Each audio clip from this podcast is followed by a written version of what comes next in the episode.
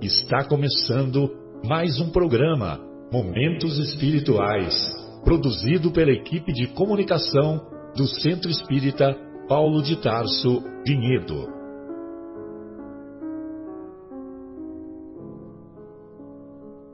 Se guardas contigo o estigma do sofrimento, indagando pela solução dos velhos problemas do ser e da dor, se percebes a nuvem que prenuncia a tormenta e o vórtice traiçoeiro das ondas em que navegas, vem conosco. Estudemos a rota de nossa multimilenar romagem no tempo, para sentirmos o calor da flama de nosso próprio espírito a palpitar e morredouro na eternidade, e acendendo o lume da esperança, perseveremos juntos em exaltação de alegria que Deus, o Pai de infinita bondade, nos traçou a divina destinação para além das estrelas. Bem, então nós vamos iniciar, nós vamos iniciar o programa Momentos Espirituais de hoje. É, e para nós entrarmos em sintonia com os benfeitores espirituais, nós vamos solicitar que o nosso querido Bruno faça a prece inicial. Por favor, Bruno. Ok, muito boa noite a todos. Que a paz do nosso Mestre Jesus possa, nesse momento, nos unir em pensamentos, para que, dessa forma, nós elevemos o nosso pensamento até Deus, nosso Pai, Criador, agradecendo pela nossa vida, pela nossa existência, por tudo aquilo que somos, por tudo aquilo que temos. Agradecendo ao Mestre Jesus, que tem tanto feito por cada um de nós, agradecendo principalmente pela sua paciência, pelos seus exemplos e ensinamentos agradecendo aos nossos mentores individuais que, através do seu esforço e da sua intuição, nos colocamos, nos colocamos diante desse trabalho, dos momentos espirituais, onde todos nós possamos estudar um pouco mais do Evangelho,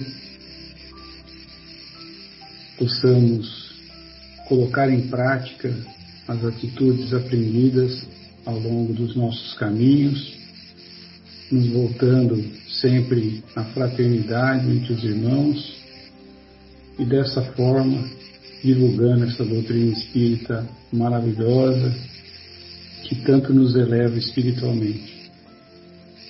Agradecido pelos mentores espirituais também desse trabalho, pedimos a sua licença para iniciá-lo e que eles estejam sempre junto a nós, nos protegendo, nos iluminando e nos intuindo aos caminhos do bem e dos bons pensamentos. Que assim seja, graças a Deus. Beleza, Bruno, muito obrigado. É, eu vou pedir para quem não estiver falando para colocar os, o, no mudo, no, na função mute, o, para a gente poder prosseguir. Beleza. Bem, então, é, hoje nós vamos falar sobre o capítulo. É o capítulo 26 do Evangelho segundo o Espiritismo. Me ajudem. É o capítulo 26. Capítulo 26. É, dar de graça o que de graça recebestes, né? E para nós preservarmos a, as palavras do mestre, nós vamos ler a, aquele aonde se encontra essa parte que se é, no, no, nas anotações do evangelista Mateus. Então, encontra-se lá no capítulo 10, a partir do versículo 1. Convocando seus doze discípulos, deu-lhes autoridade sobre os espíritos impuros, a fim de expulsá-los e curar toda a doença e toda enfermidade. Os nomes dos doze apóstolos são estes: primeiro Simão, chamado Pedro, e André, seu irmão. Tiago, filho de Zebedeu, e João, seu irmão. Filipe e Bartolomeu, Tomé e Mateus, o publicano. Tiago, filho de Alfeu, e Tadeu. Simão, o cananeu, e Judas, o Iscariotes, quem o entregou. Jesus enviou esses doze após prescrever-lhes, dizendo: Não tomeis o caminho dos gentios, e não entreis em cidade de samaritanos. Ide de preferência às ovelhas perdidas da casa de Israel. Indo, proclamai, dizendo: Está próximo o reino dos céus. Curai enfermos, erguei mortos, purificai leprosos, expulsai demônios. De graça recebestes, de graça dai. Bem, vale a pena um comentário aqui, né? Essa, logo no começo do versículo, é, o Mateus escreve assim: convocando seus doze discípulos o chamamento de Jesus é uma convocação, como se fosse um, o jogador que é convocado para a seleção brasileira, né? Só que é uma convocação de, um, de uma qualidade muito superior a essa, né? Mal comparando, é, é a glória para o jogador de futebol quando ele é convocado. Agora imagine você Jesus chegando lá em Cafarnaum, olhando governador planetário, né, olhando nos olhos de Pedro e convocando-o para a missão que eles teriam de exercer. Porque a convocação, é, imagine só, o olhar de Jesus é um olhar que é, é que, que é irresistível, né? Quem já cruzou com o olhar de Jesus sempre dá esse testemunho dessa capacidade irresistível do olhar dele. Além do olhar, nós reconhecemos também, sobretudo hoje, com os ensinamentos da doutrina espírita, da irradiação de amor que ele que ele era capaz de promover. Então, essa irradiação, somado ao olhar irresistível, é certamente o, essa convocação não era um simples chamamento, né? Não era, ó, oh, vamos lá, vamos participar da minha turminha, vai ser legal, né? É muito mais do que isso. E Nessa parte do de graça recebestes, de graça dai, e como diz o capítulo que o, que o nosso querido Kardec intitulou o, capítulo Mediunidade Gratuita, ou melhor, o item Mediunidade Gratuita, então vale a pena nós nos recordarmos do que o codificador coloca lá no lá no item 159 do capítulo 14 da segunda parte de O Livro dos Médiuns.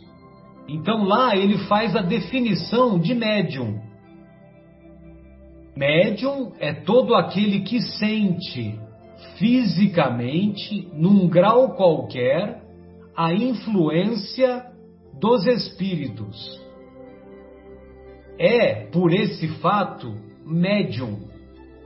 Agora, essa faculdade, ela é inerente ao homem. Não constitui, portanto, um privilégio. Não constitui um privilégio exclusivo, diz o Kardec. Por isso mesmo, raras são as pessoas que dela não possuam alguns rudimentos.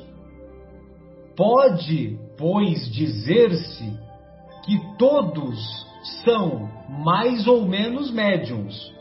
Ou seja, cada pessoa possui pelo menos alguns rudimentos de mediunidade. São raros aqueles que são verdadeiras pedras, que não sentem absolutamente nada. Todavia, o termo médium, usualmente, assim só se qualifica a aqueles em quem a faculdade mediúnica se mostra de forma ostensiva. Bem, é, alguns de vocês já tiveram a oportunidade de, de conhecer pessoalmente o, o Chico Xavier. Eu não tive essa, essa oportunidade esse, e essa bênção, né? Que hoje nós classificaríamos como uma verdadeira bênção, né? Mas eu tive a oportunidade de conhecer pessoalmente o médium João Nunes Maia. O João Nunes Maia é o médium de várias obras ditadas pelo espírito Miramês. Então, num determinado momento em que é, eu enfrentava uma dificuldade e estava meio perdido né, em determinados rumos que algumas vezes a gente, é, a nossa trajetória nos coloca né, numa, numa escolha difícil, né, se você escolhe o caminho A ou o caminho B. E aí eu tive a oportunidade de, de participar de uma reunião em que, o, em que o João Nunes Maia estava presente.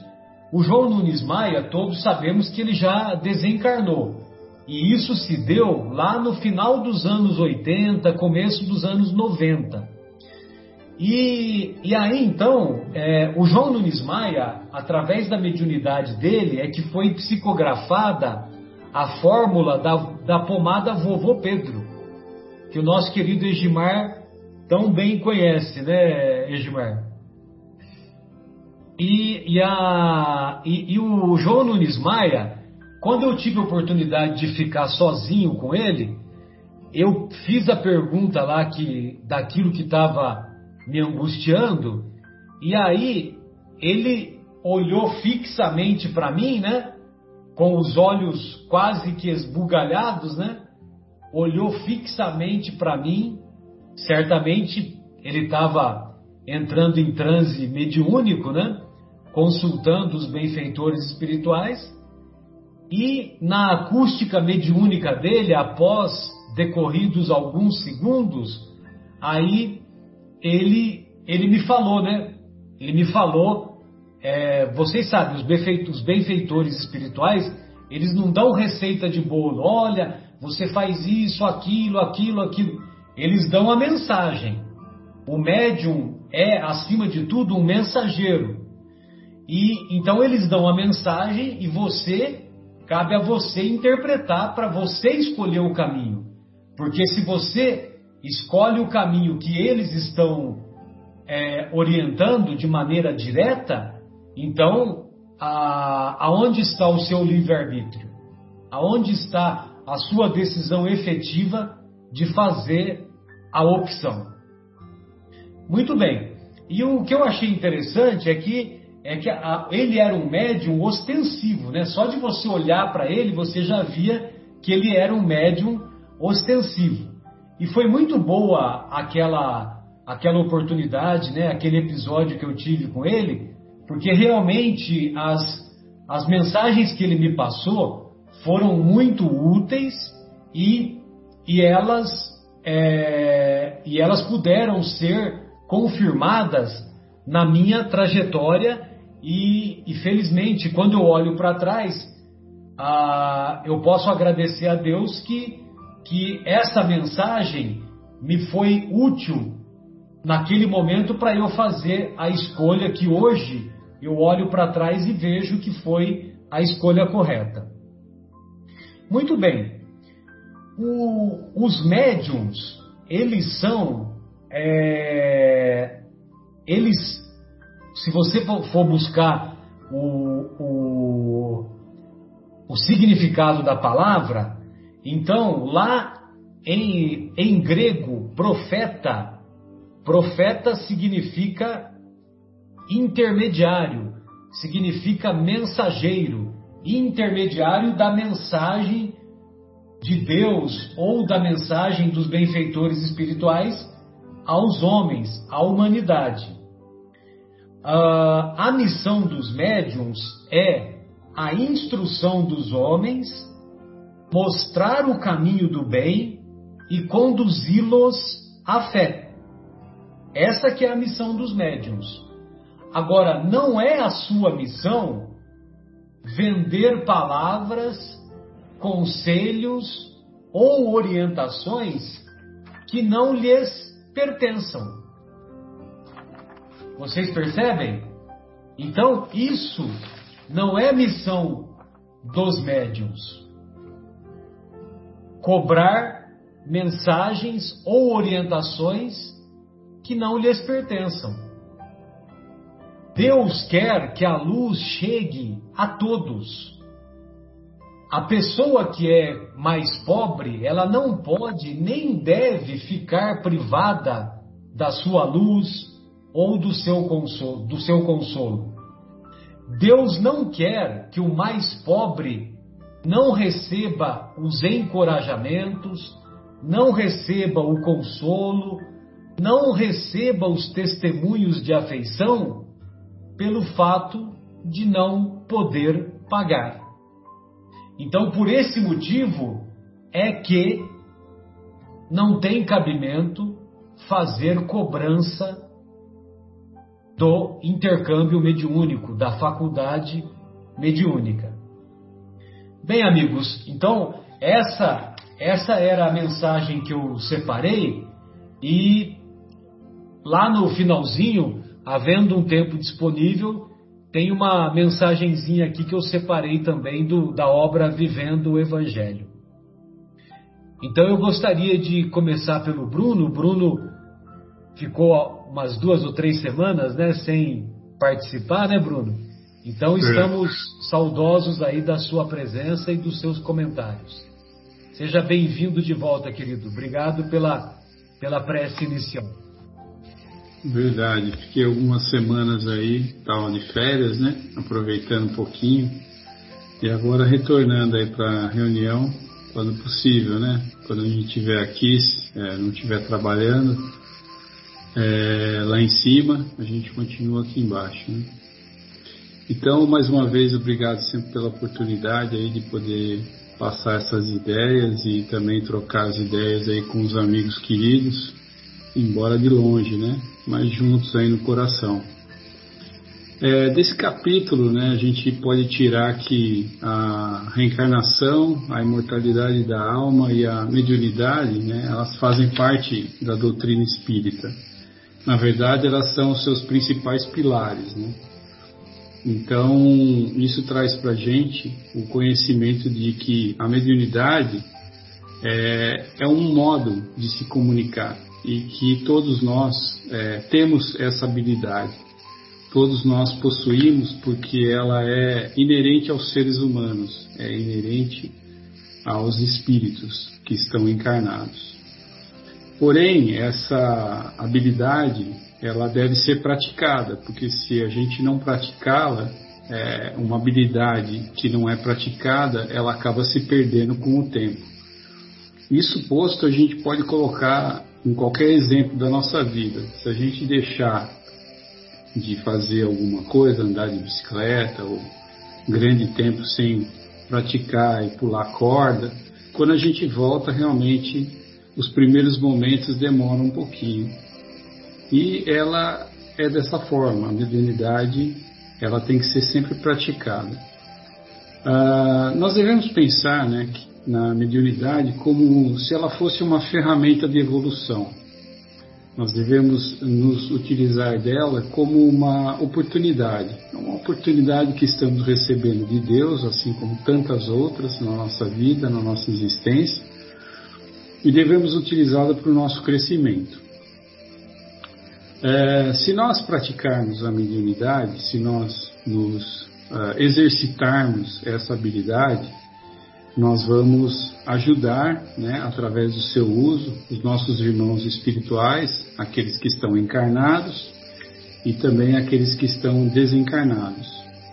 E através desse auxílio, né, nós vamos estar cada vez mais nos iluminando, através da prática da caridade e também nos doando fraternalmente, porque estamos dedicando uma habilidade a qual estamos desenvolvendo em prol dos nossos próximos, dos nossos irmãos espirituais. Todos nós possuímos algum grau de mediunidade, alguns mais e outros menos, mas é, nós devemos sempre nos lembrar que é, vários, é, várias literaturas espíritas elas nos trazem né, que a verdadeira mediunidade, a mediunidade do futuro, que é chamada, é aquela mediunidade intuitiva, é aquela mediunidade que nós sentimos, é aquela mediunidade que é nos passada através não da a, chamado muitas vezes de incorporação, né, erroneamente, mas não através da incorporação, mas sim através do pensamento. É, portanto, para que a gente desenvolva cada vez mais essa mediunidade, nós temos que nos esforçar. Primeiro, para nos melhorarmos como espíritos, porque a intuição ela só vem é, da parte dos bons espíritos quando nós estamos alinhados com os seus pensamentos e com aquilo que eles desejam, que massivamente é o bem e temos que é, nos melhorarmos como espíritos também, né? a fim de estreitarmos esses laços que vão nos aproximar cada vez mais dos bons espíritos, os espíritos superiores, que são realmente aqueles que têm responsabilidade para passar as mensagens necessárias, como o Marcelo falou, para que nós possamos tomar as nossas decisões e escolher o nosso caminho. Melhorando as nossas vibrações e campo mental, através da prática sistemática do bem, nós vamos nos colocando à disposição desses mentores espirituais, desses espíritos superiores, que muitas vezes acabam nos utilizando como se nós fôssemos os vasos escolhidos, assim como disse Jesus aos seus discípulos uh, no Pentecostes, né? é, vasos escolhidos para divulgação das mensagens altruísticas da boa fé e da esperança. E esse estado de espírito, então, ele jamais poderá ser alcançado com imposições da matéria e interesses pessoais. Então é o que fala lá o item 8, o 9, é, desculpa, é o item 7, 8 e 9. Ah, finalmente, sem humildade, sem devotamento e desapego, nós corremos o risco de atrair para a nossa atmosfera mental os espíritos inferiores, assim como descrito no capítulo, desculpa, no capítulo do Evangelho em estudo hoje, no item 8, né? E também no item 9. Acabamos é, atraindo os espíritos inferiores que são mentirosos, sem escrúpulos e, e que sempre estão dispostos a passar todo tipo de mensagem e a responder a tudo aquilo que lhes é perguntado, porque eles não possuem nenhum compromisso com a verdade.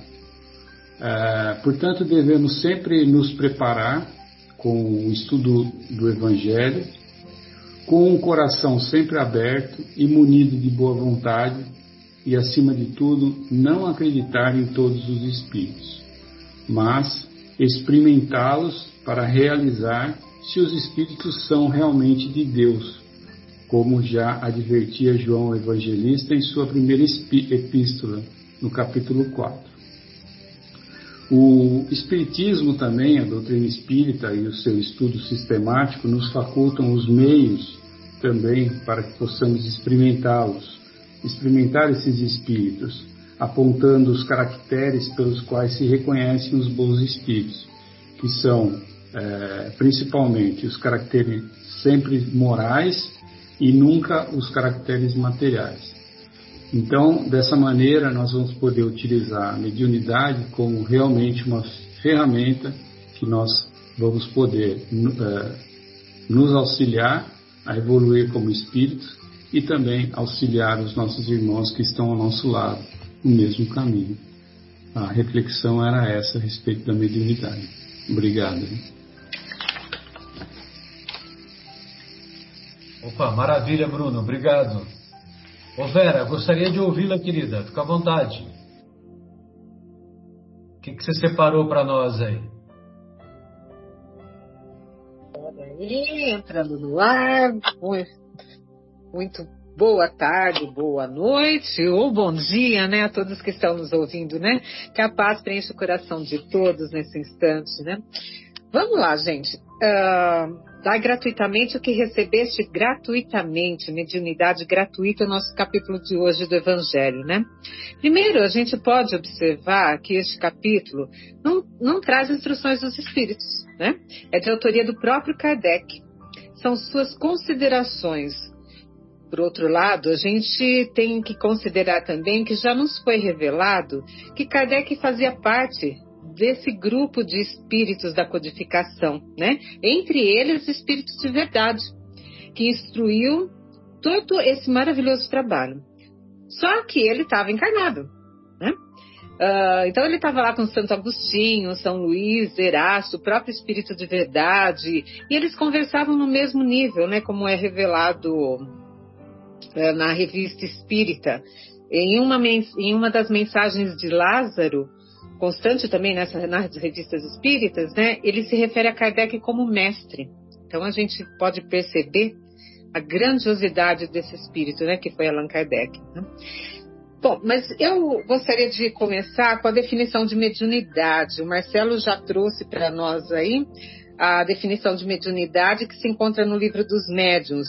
E eu resolvi explorar um pouquinho o livro O Consolador, no capítulo 3.5, mediunidade é, que trata é mediunidade, o, o tema do capítulo.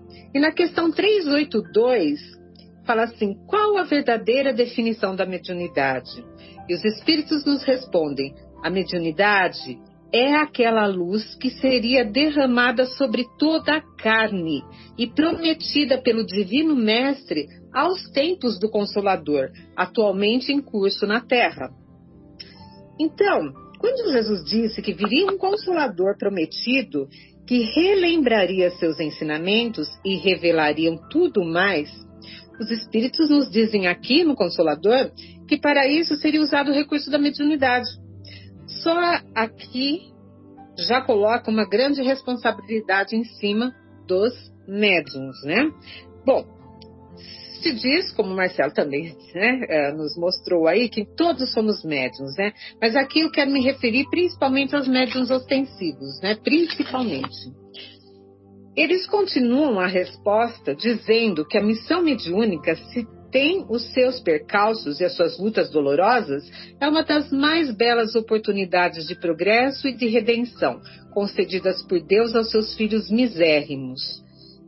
Sendo luz que brilha na carne, a mediunidade é atributo do espírito, patrimônio da alma imortal, elemento renovador da posição moral da criatura terrena, enriquecendo todos os seus valores no capítulo da virtude e da inteligência, sempre que se encontre ligada aos princípios evangélicos na sua trajetória pela face do mundo.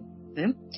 Bom, colocada essa definição, eu chamo a atenção de nós espíritas e aqueles que possuem a mediunidade ostensiva de que nós consideremos né, qual o papel, nosso papel, né, e o dos médiums nesse momento de regeneração que o planeta passa. Né? O quanto podemos trazer alento e esperança àqueles que necessitam. Mas bom, vamos retornando aos nossos estudos, que na questão 402 fala assim, ó, que é o tema realmente hoje nosso, é de mediunidade gratuita. Então, questão 402 de O Consolador, ele fala assim, ó, seria justo aceitar remuneração financeira no exercício da mediunidade? No qual eles nos respondem, Quando um médio se resolva a transformar suas faculdades em fonte de renda material, será melhor esquecer suas possibilidades psíquicas e não se aventurar pelo terreno delicado dos estudos espirituais. A remuneração financeira no trato das questões profundas da alma estabelece um comércio criminoso do qual o médium deverá esperar no futuro os resgates mais dolorosos a mediunidade não é ofício do mundo, e os espíritos esclarecidos na verdade e no bem conhecem mais que os seus irmãos da carne as necessidades dos seus intermediários. Então eles sabem daquilo que a gente precisa, mas mesmo assim essa missão é muito valorosa, né? Então precisamos deixar claro que para ser um, uma ação mediúnica, a gente precisa ter a presença de quem? Dos espíritos. Então, o serviço não é nosso já foi falado isso. Somos instrumentos colaboradores do plano espiritual, principalmente em um médium curador. Ou passista, onde ele transmite o fluido salutar dos bons espíritos. Por isso, não temos o direito de receber algo em troca, porque somos somente os medianeiros, né? E cientes disso, não faremos aqui uma caça à bruxa, né? Porque o próprio Kardec ele faz referência ao magnetizador, nesse mesmo trecho do capítulo que nós estamos vendo hoje. Então, ele traz o magnetizador como exemplo, que dá do seu próprio fluido, muitas vezes até mesmo de sua saúde. Cita ele, assim como o médico que estudou, e portanto, ambos podem colocar preço no seu trabalho, né? Então, não iremos julgar aqueles que utilizam de meios, como por exemplo as ciganas, né, que têm o seu conhecimento através da sua tradição, os ledores de cartas e tantos outros. Né? Eles estão aí para as coisas da matéria. E aqueles que os procuram também estão interessados em coisas da matéria. Então vamos nos atentar simplesmente ao exercício da mediunidade e do intercâmbio com os espíritos, né? Às vezes o médium ele pode se perder não só em questão uh, da oportunidade do ganho material, mas também da fama. Né? E eu considero que deve ser muito difícil mesmo a gente controlar isso, porque ainda somos tão imperfeitos, né? E o ego chama muito, uh, é muito exacerbado em nós ainda, né? Então nós vamos mais uma vez como exemplo aqui citar Chico Xavier, né? Que quando ofertavam dinheiro ele recusava e dizia: ajude o primeiro necessitado que encontrar. No livro Em Lindos Casos de Chico Xavier, Ramiro Gama nos diz que certa vez um confrade presenteou Chico com um belo relógio de pulso, né? Aceitou porque o confrade insistiu muito. Aí ele andou vários dias com ele, admirando-lhe a pontualidade, mas um dia, a caminho do serviço, lembrou-se de saber rapidamente como ia a Dona Glória, a quem na véspera deram um passe e para quem Bezerra de Menezes receitaram os remédios homeopáticos. Então ele diz: Então, dona Glória, está melhor? Tomou pontualmente os seus remédios? E ela responde, né? Um pouco melhor, Chico. Só não tenho tomado os remédios com pontualidade porque, como o senhor sabe, sou pobre e ainda não pude comprar um relógio. Por isso, não. Né? Tirou do pulso o relógio e deu para ela, né? Fique com esse como lembrança, né? Como o Chico era desapegado, né? É, é o nosso exemplo aí uh, ah, para a gente ilustrar um pouquinho, né? Então, a mediunidade, ela é uma missão, como diz Kardec. É coisa santa, é divina. E para que possa exercer com plenitude a sua missão, o médium precisa, antes de tudo, devotamento e humildade, né? Que são as palavras que vão ficar hoje aqui, ó. Essas duas palavrinhas, devotamento e humildade, para que assim se consiga se afastar da ilusão. Certo? Certo, Marcelo? Então era isso que eu tinha para deixar aqui para vocês com todo carinho, tá bom? Devota, devotamento e humildade. Dedicação humildade. e humildade. Beleza. Vamos guardar essa mensagenzinha e praticá-la ao longo da semana. As duas palavrinhas de Vera. Oi, Gimar. Oi, Gimar. Cadê você? Eu quero te ouvir. Olá, pessoal. Tudo bem? Queremos ouvi-lo é uma é muito bom estar de volta aqui, né? Fiquei umas semaninhas fora aí, mas estamos aí de volta. Saudações a todos os nossos ouvintes aí. É, então, as nossas reflexões de hoje, né, vão estar. Tá, a Vera já falou bastante da mediunidade gratuita, vou tentar não, não ser repetitivo. É, e eu queria é, abordar é, de forma superficial é, o que, que é mediunidade, né? Porque às vezes o nosso ouvinte também não tem familiaridade, né? Do que, que é mediunidade, né? E na sequência falar um pouquinho desse aspecto da gratuidade. É, então, assim, é, não é novidade para ninguém que a gente vive no mundo material, no mundo físico, né? Que Deus deu para gente aí cinco sentidos, né? Visão, audição, paladar, olfato, tato. Só que esse mundo físico ele está interligado, né? Ele se relaciona com o mundo invisível que a gente fala, né? Que não pode ser percebido por esses cinco sentidos. Mas para perceber esse mundo invisível, que chamamos de mundo espiritual, Deus nos deu aí o sexto sentido, vamos dizer assim, que seria a mediunidade. E da mesma forma que com o olfato aí nós sentimos o aroma de uma flor, pela audição nós ouvimos o som, através da mediunidade, é possível perceber a presença dos espíritos e se relacionar com eles. Então, alguns dos amigos já falou, já falaram, né? A mediunidade é uma faculdade orgânica pela qual se estabelecem essas relações entre os homens encarnados e os espíritos. É uma faculdade que todo ser humano possui, né? Já já falamos aqui, todos possuem, não é privilégio de ninguém é rico, é pobre, independe da cor, da idade, do sexo, é, independente da religião. Todos nós possuímos a mediunidade em graus e tipos diferentes. Em alguns, ela é mais ostensiva, mais evidente. Em outras, não. Em outras pessoas, elas não são tão ostensivas e tão evidentes assim. E a, a, só para que o nosso ouvinte que não tem familiaridade, né, é, é, existem diversos tipos de mediunidade, né? Tem, tem, a mediunidade de evidência, em que a pessoa consegue enxergar os espíritos, a mediunidade de psicografia, que é aquela que, que o médium escreve uma mensagem é, originada de um espírito, os médios de efeitos físicos, onde é, se permite o movimento de objetos, fenômenos de materialização, entre outros.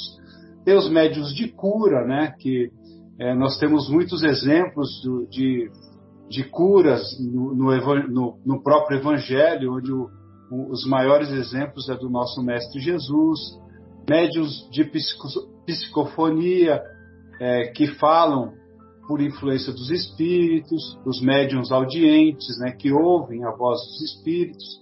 Então tem aí uma diversidade de mediunidade, de tipos de mediunidade. Mas o principal objetivo da mediunidade é de servirmos ao nosso próximo. É uma bênção de Deus que possibilita mantermos o contato com a vida espiritual.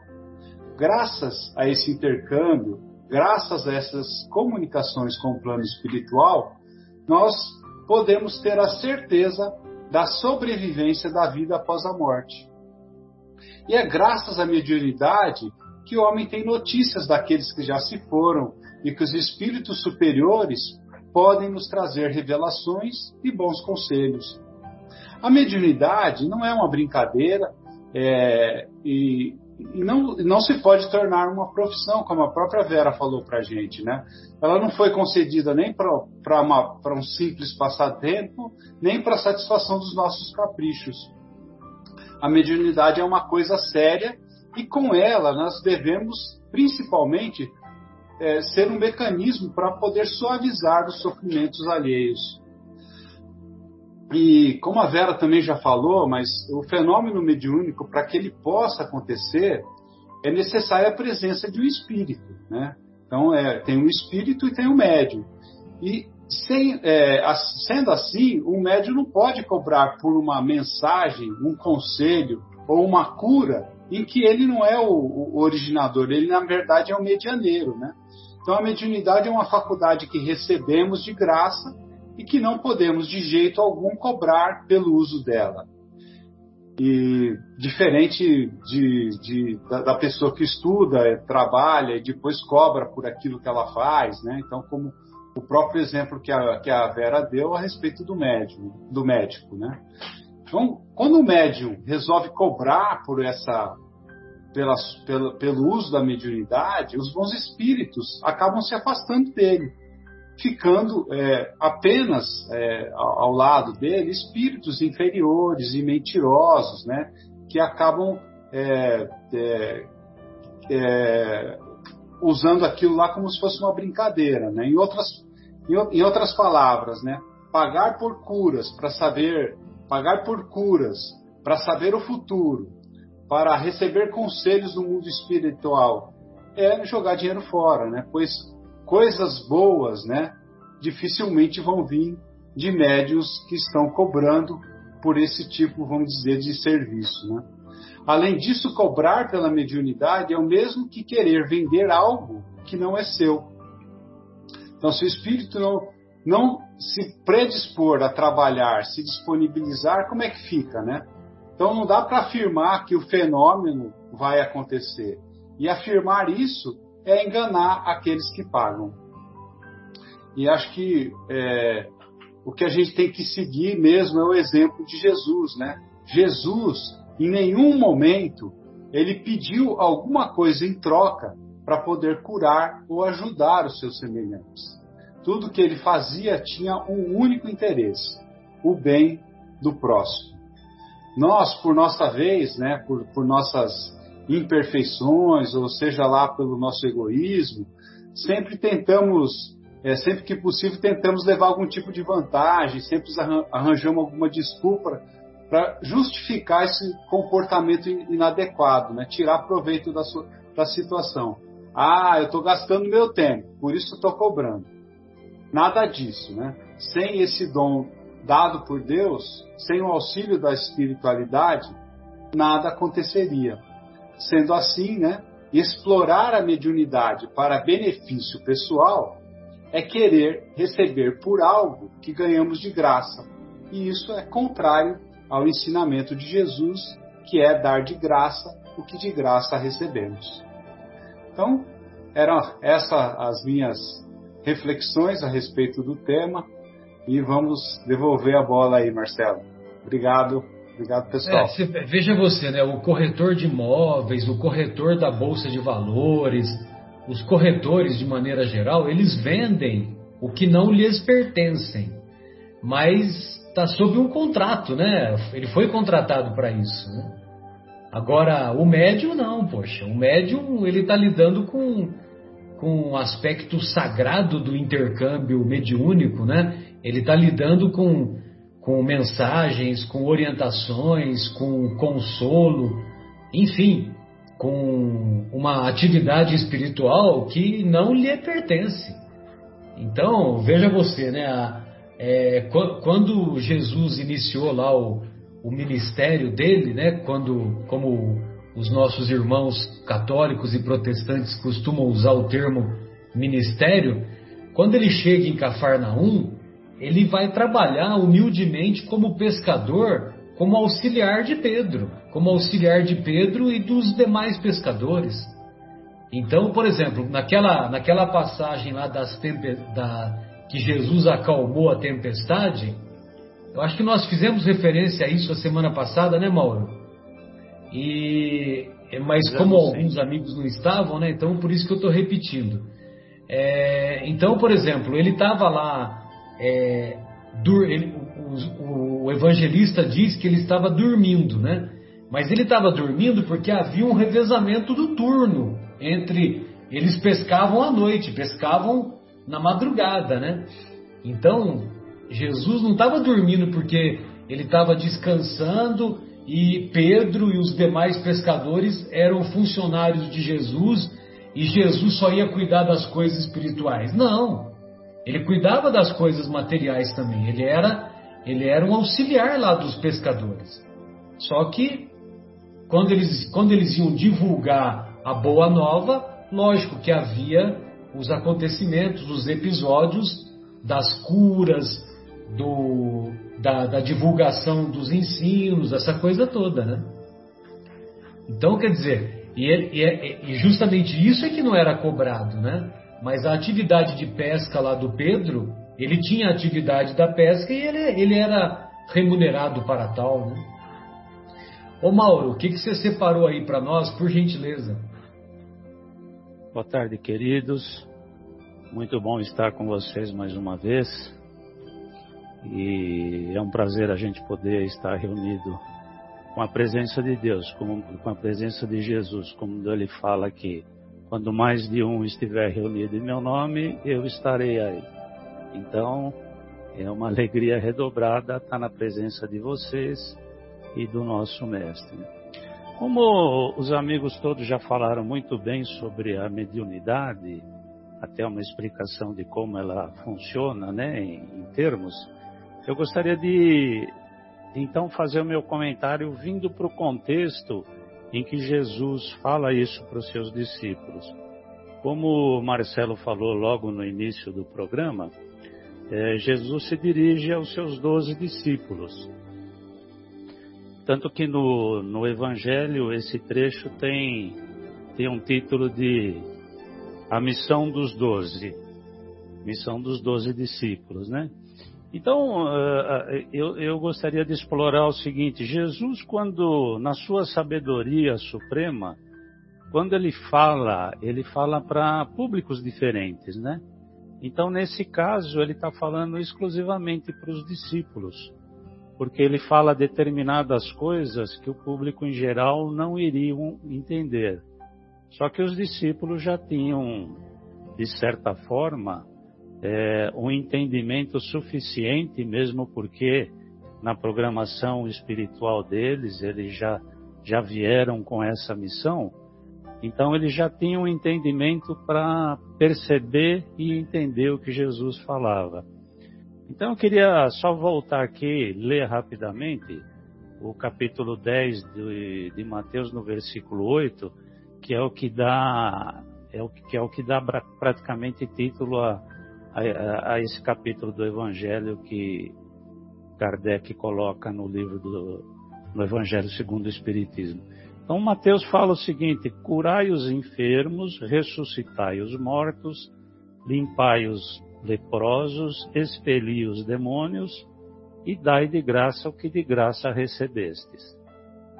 É, no, no, no, no texto original grego, quando fala ressuscitar os mortos, na verdade é usada a palavra anastase.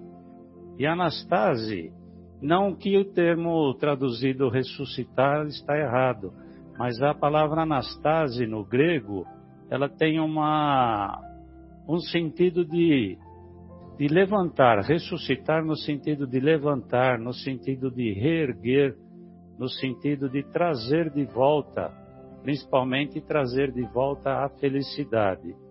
Tanto que lá na questão 614 do Livro dos Espíritos, que eu vou ler aqui para vocês, diz o seguinte: a lei natural é a lei de Deus, a única e verdadeira para fazer a felicidade do homem. Ela indica o que deve e o que não se deve fazer, e que o homem só é infeliz porque se afasta da lei de Deus. Então, quando Jesus fala de ressuscitar os mortos, o entendimento, é, o meu entendimento é que ele orienta os seus discípulos para reerguer aqueles que estão caídos e trazer, e trazer essas pessoas de volta à felicidade, que é na realidade a verdadeira missão que um médium tem.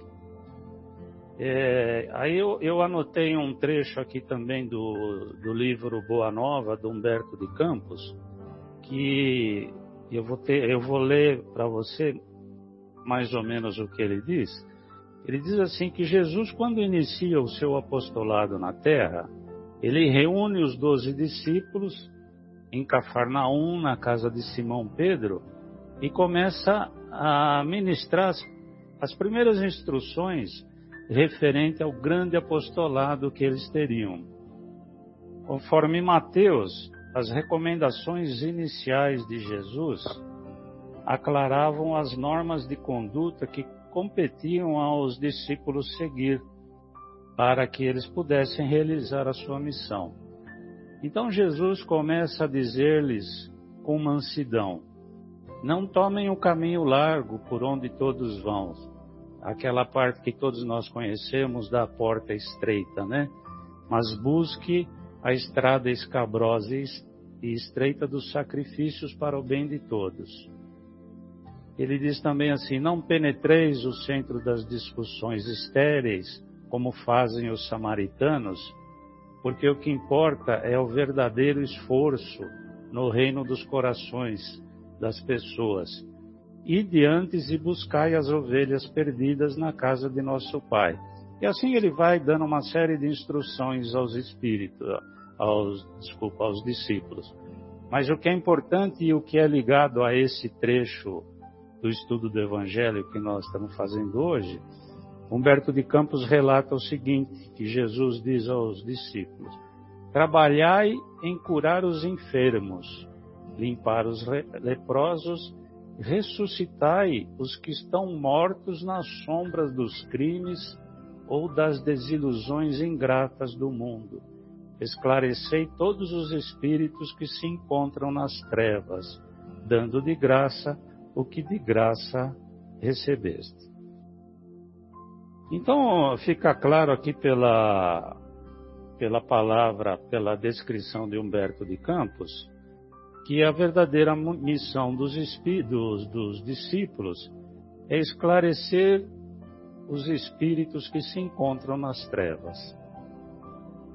Então, eu comecei a refletir o seguinte, que após o evento do, do Espiritismo, esse, esse é, começou -se a alargar um pouquinho o entendimento, que na verdade é o entendimento do Espírito da Verdade, que vem nos esclarecer sobre muitos aspectos da vida eterna, da vida universal, e que por muito tempo ficou debaixo dos interesses mundanos o mundo nunca teve muito interesse em que isso fosse divulgado, né? E principalmente pelos poderosos que não permitiam que essas verdades fossem levadas a público, né? Então o espiritismo veio e trouxe esse elemento no plano espiritual que é a mediunidade.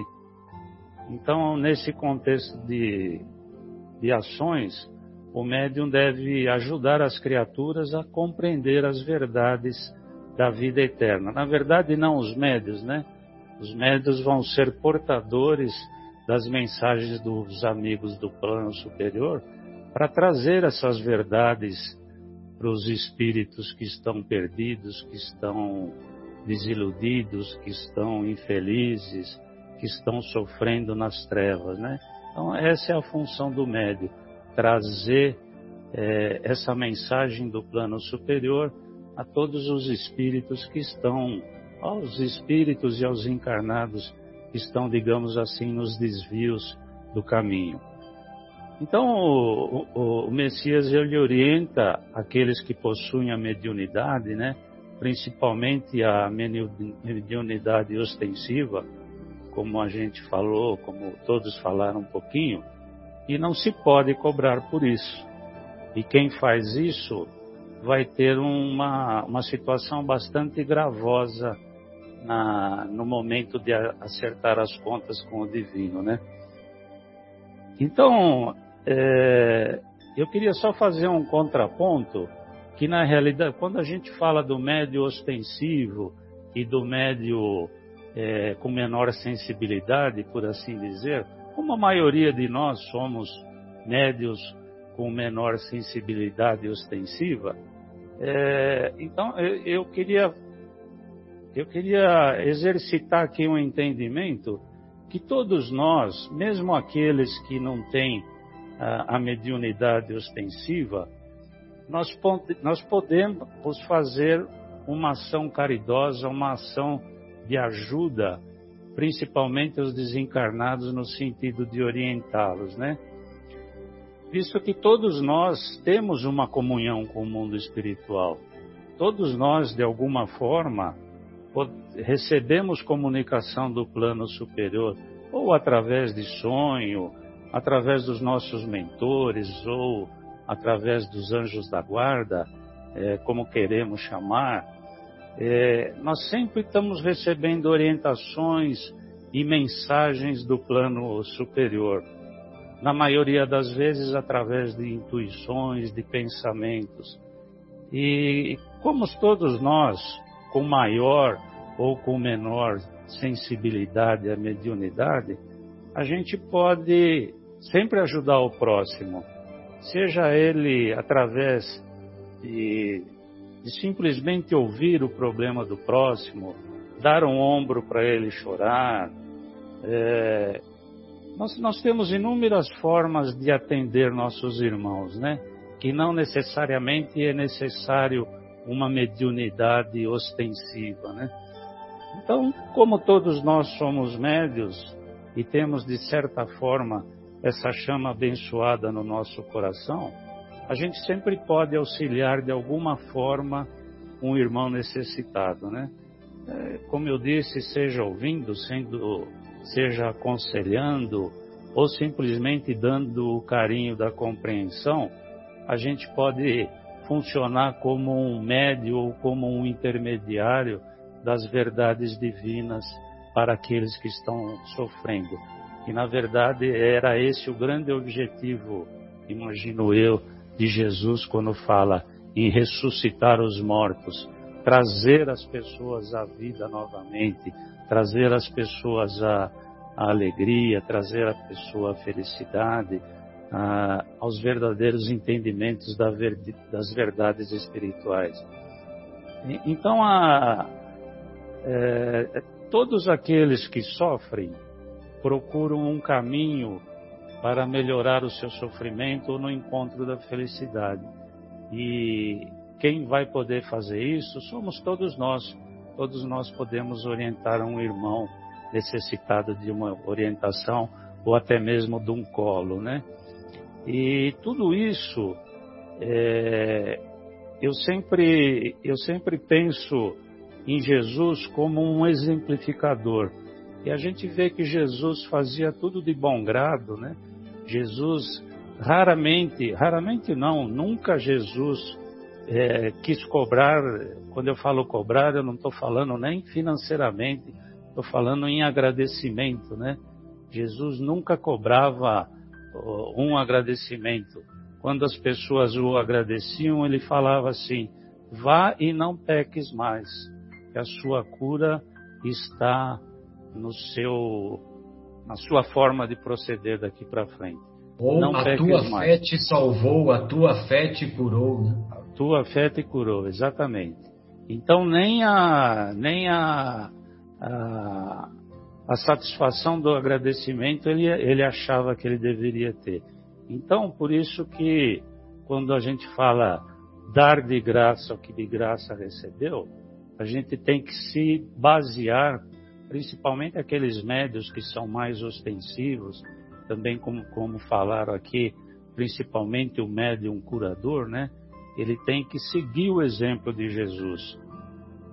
Como, como o Bruno disse também, a partir do momento que o médium faz dessa bênção, é, que na verdade é um dom ou uma missão que Deus dá, ele passa, se ele começa a ter uma, é, querer uma remuneração financeira por isso, ele passa a ser, ao invés de, de intermediário de bons espíritos, ele passa a ser intermediário de espíritos brincalhões, espíritos de estirpe menos elevada, como enganadores, embusteiros, e além dele prejudicar quem ele deveria estar auxiliando, ele está se prejudicando a si próprio, né?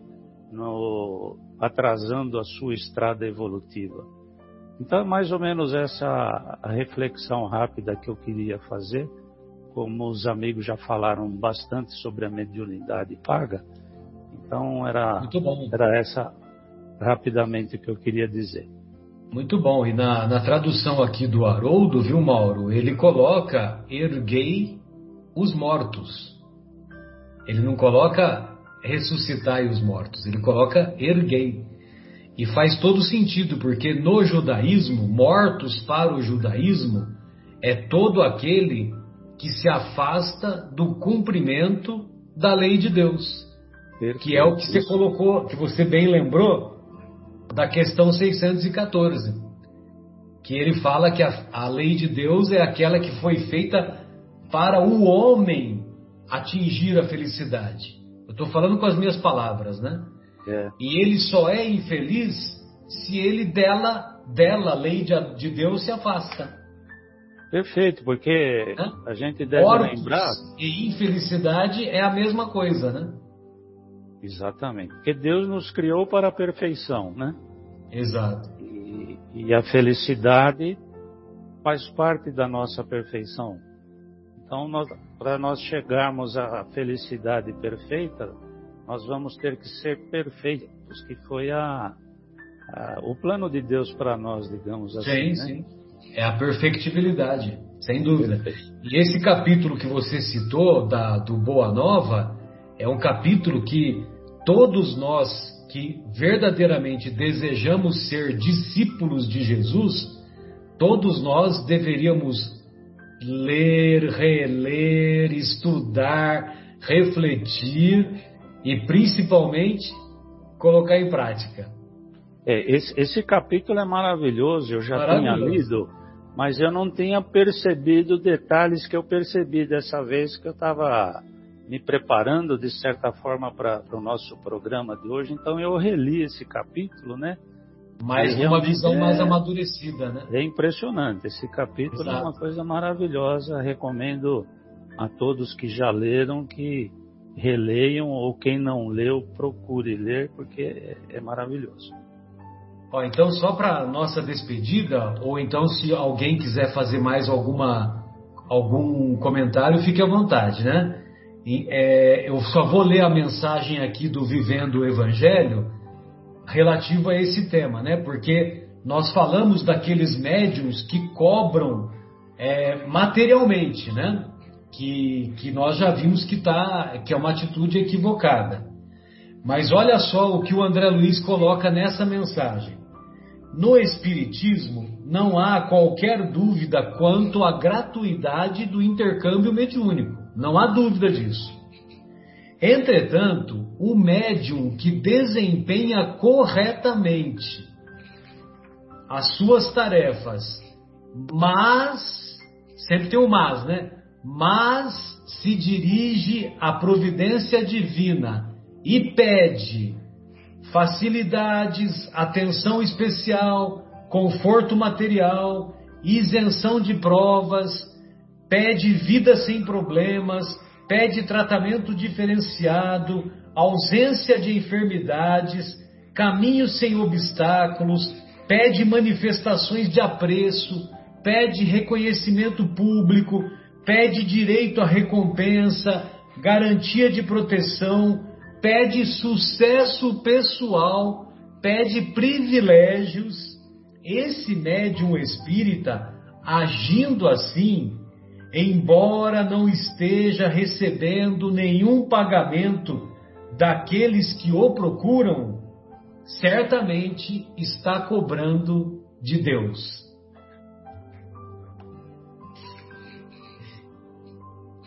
E para esses casos Deus não paga porque Deus tem mais tem coisa mais importante para fazer, né?